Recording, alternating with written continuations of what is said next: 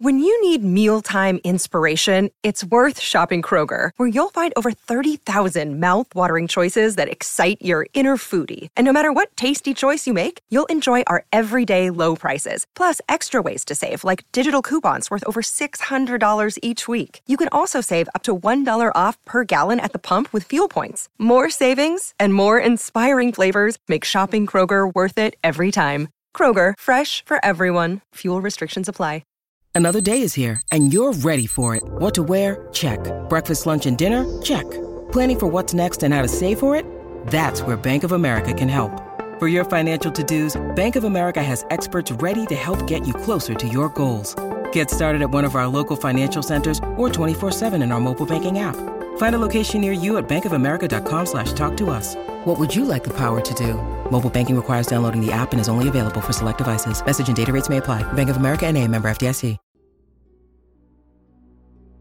My first experience with the Book of Enoch was about 3 years ago when I first started making videos on Greek mythology. A comment that I'd see all the time was one telling me that the Greek deities were in fact fallen angels, and their children were Nephilim.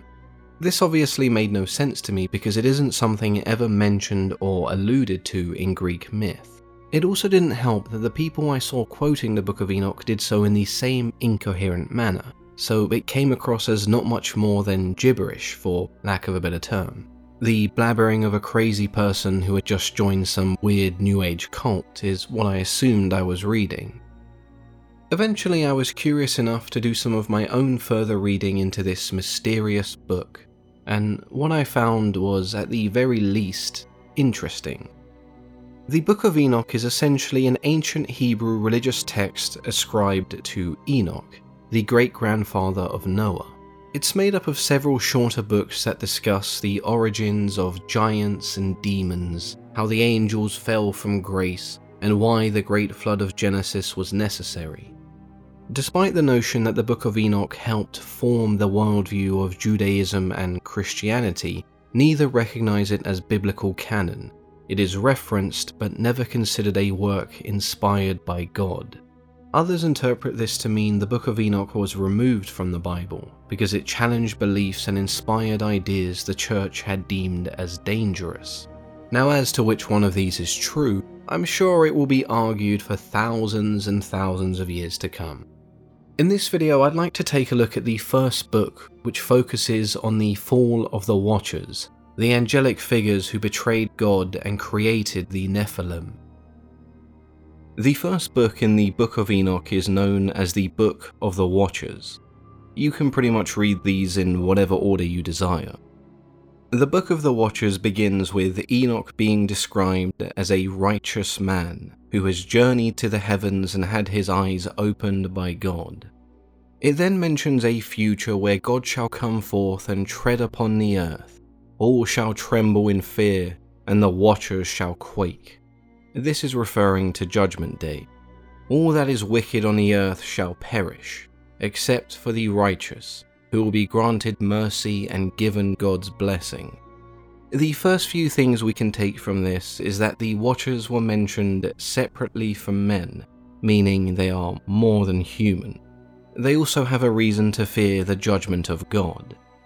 It then goes on to say, God shall bring with him 10,000 of his holy ones to assist in this judgment. Some interpret this to mean an army of 10,000 angels, and others simply believe this refers to the judges of morality. The first 5 chapters discuss this judgment in some more detail, but it's chapter number 6 where we begin to hear about the story of the Watchers. So what exactly are they? As their name would suggest, the Watchers were tasked with watching over humanity and the earth. They saw and heard everything. They were the messengers and middle ground between the earth and heaven. Everything that happened on earth was seen and ordained by the Watchers on behalf of God. Given that description, it's not unreasonable to say the Watchers must have been angels, but they aren't described amongst God's most trusted angels. Enoch himself does refer to them as angels and states that there were 200 Watchers, with only their leaders being named. So it's fair to say the Watchers may have been lesser angels, or some kind of holy being unknown to humanity. The conflict in this story begins when the Watchers abandon their duties. They watched over the children of men for years as they multiplied and became obsessed with the beauty of their daughters. Eventually, they decided it was time to descend upon the earth and take mortal wives to bear their children. The leader of the Watchers, Samyaza, feared not all would agree with this idea, and the punishment for such a sin would fall solely on him. The 10 chiefs of the Watchers all took an oath that meant they couldn't abandon this plan. The oath also bound them to one another, meaning any punishment would fall upon all of them. And so they abandoned their post and descended upon the earth, taking mortal wives. The chief Watchers shared knowledge and secrets which were forbidden, teaching humanity all sorts of enchantments and charms. The children from this union between Watcher and human were known as Nephilim, giants who were over 4,000 feet tall. The Nephilim were savage beings who man could not control.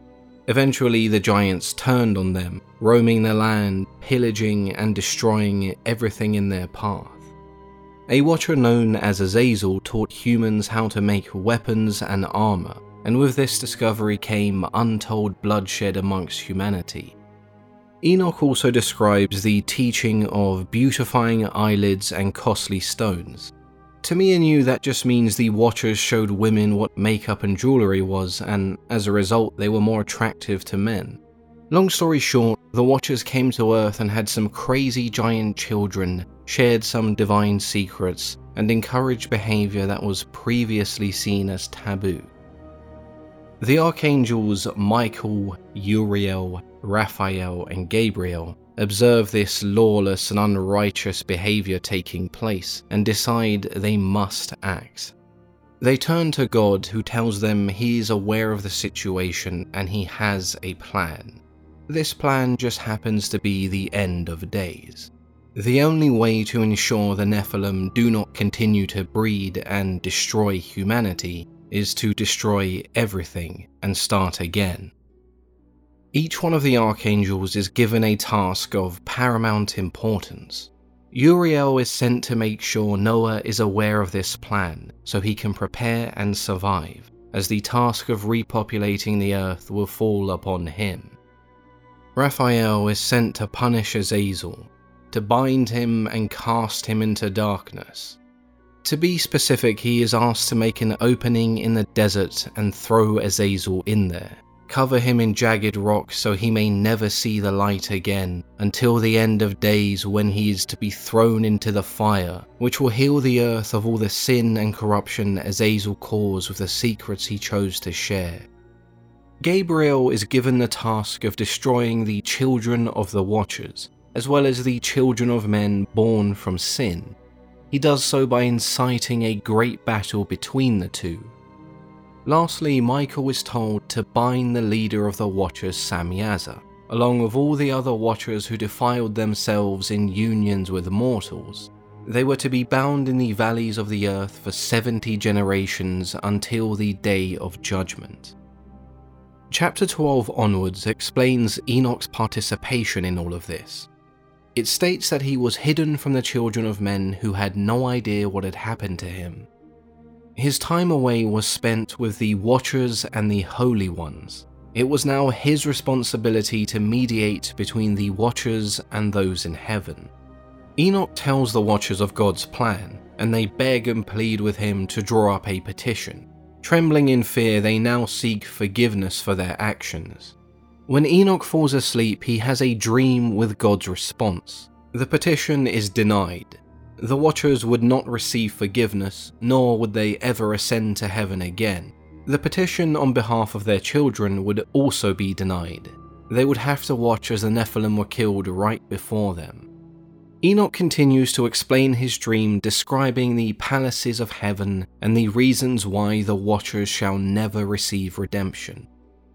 The Watchers were blessed to live for eternity, but they defiled themselves with the flesh and blood of mortals. When the children of men were created, they lusted for blood and flesh, and so they were given wives. The angels were not meant to share these desires, and so they had no need for wives. Enoch then discusses a journey through Sheol, a dark place where the dead go, a sort of underworld. In this dark, fiery abyss, Uriel tells him this is the prison for the Watchers, the angels who dared to rebel against God and corrupt mankind. That is the fate they are destined to serve for eternity, and nothing they do will ever change this fate. The story of the Watchers, and even the name itself, appears in several other texts, such as the Second Book of Enoch and the Book of Giants. One of the most noticeable references was in Genesis, where you have the same story, but instead of the Watchers, the angels are referred to as the sons of God. The sons of God saw how beautiful the daughters of man had become and took them as wives. However, this time their offspring was celebrated as heroes and not demonized as monsters. The rest of the Book of Enoch does mention the archangels in some more detail, and maybe we'll cover them along with the Nephilim in separate videos. Let me know if that's something you'd like to see.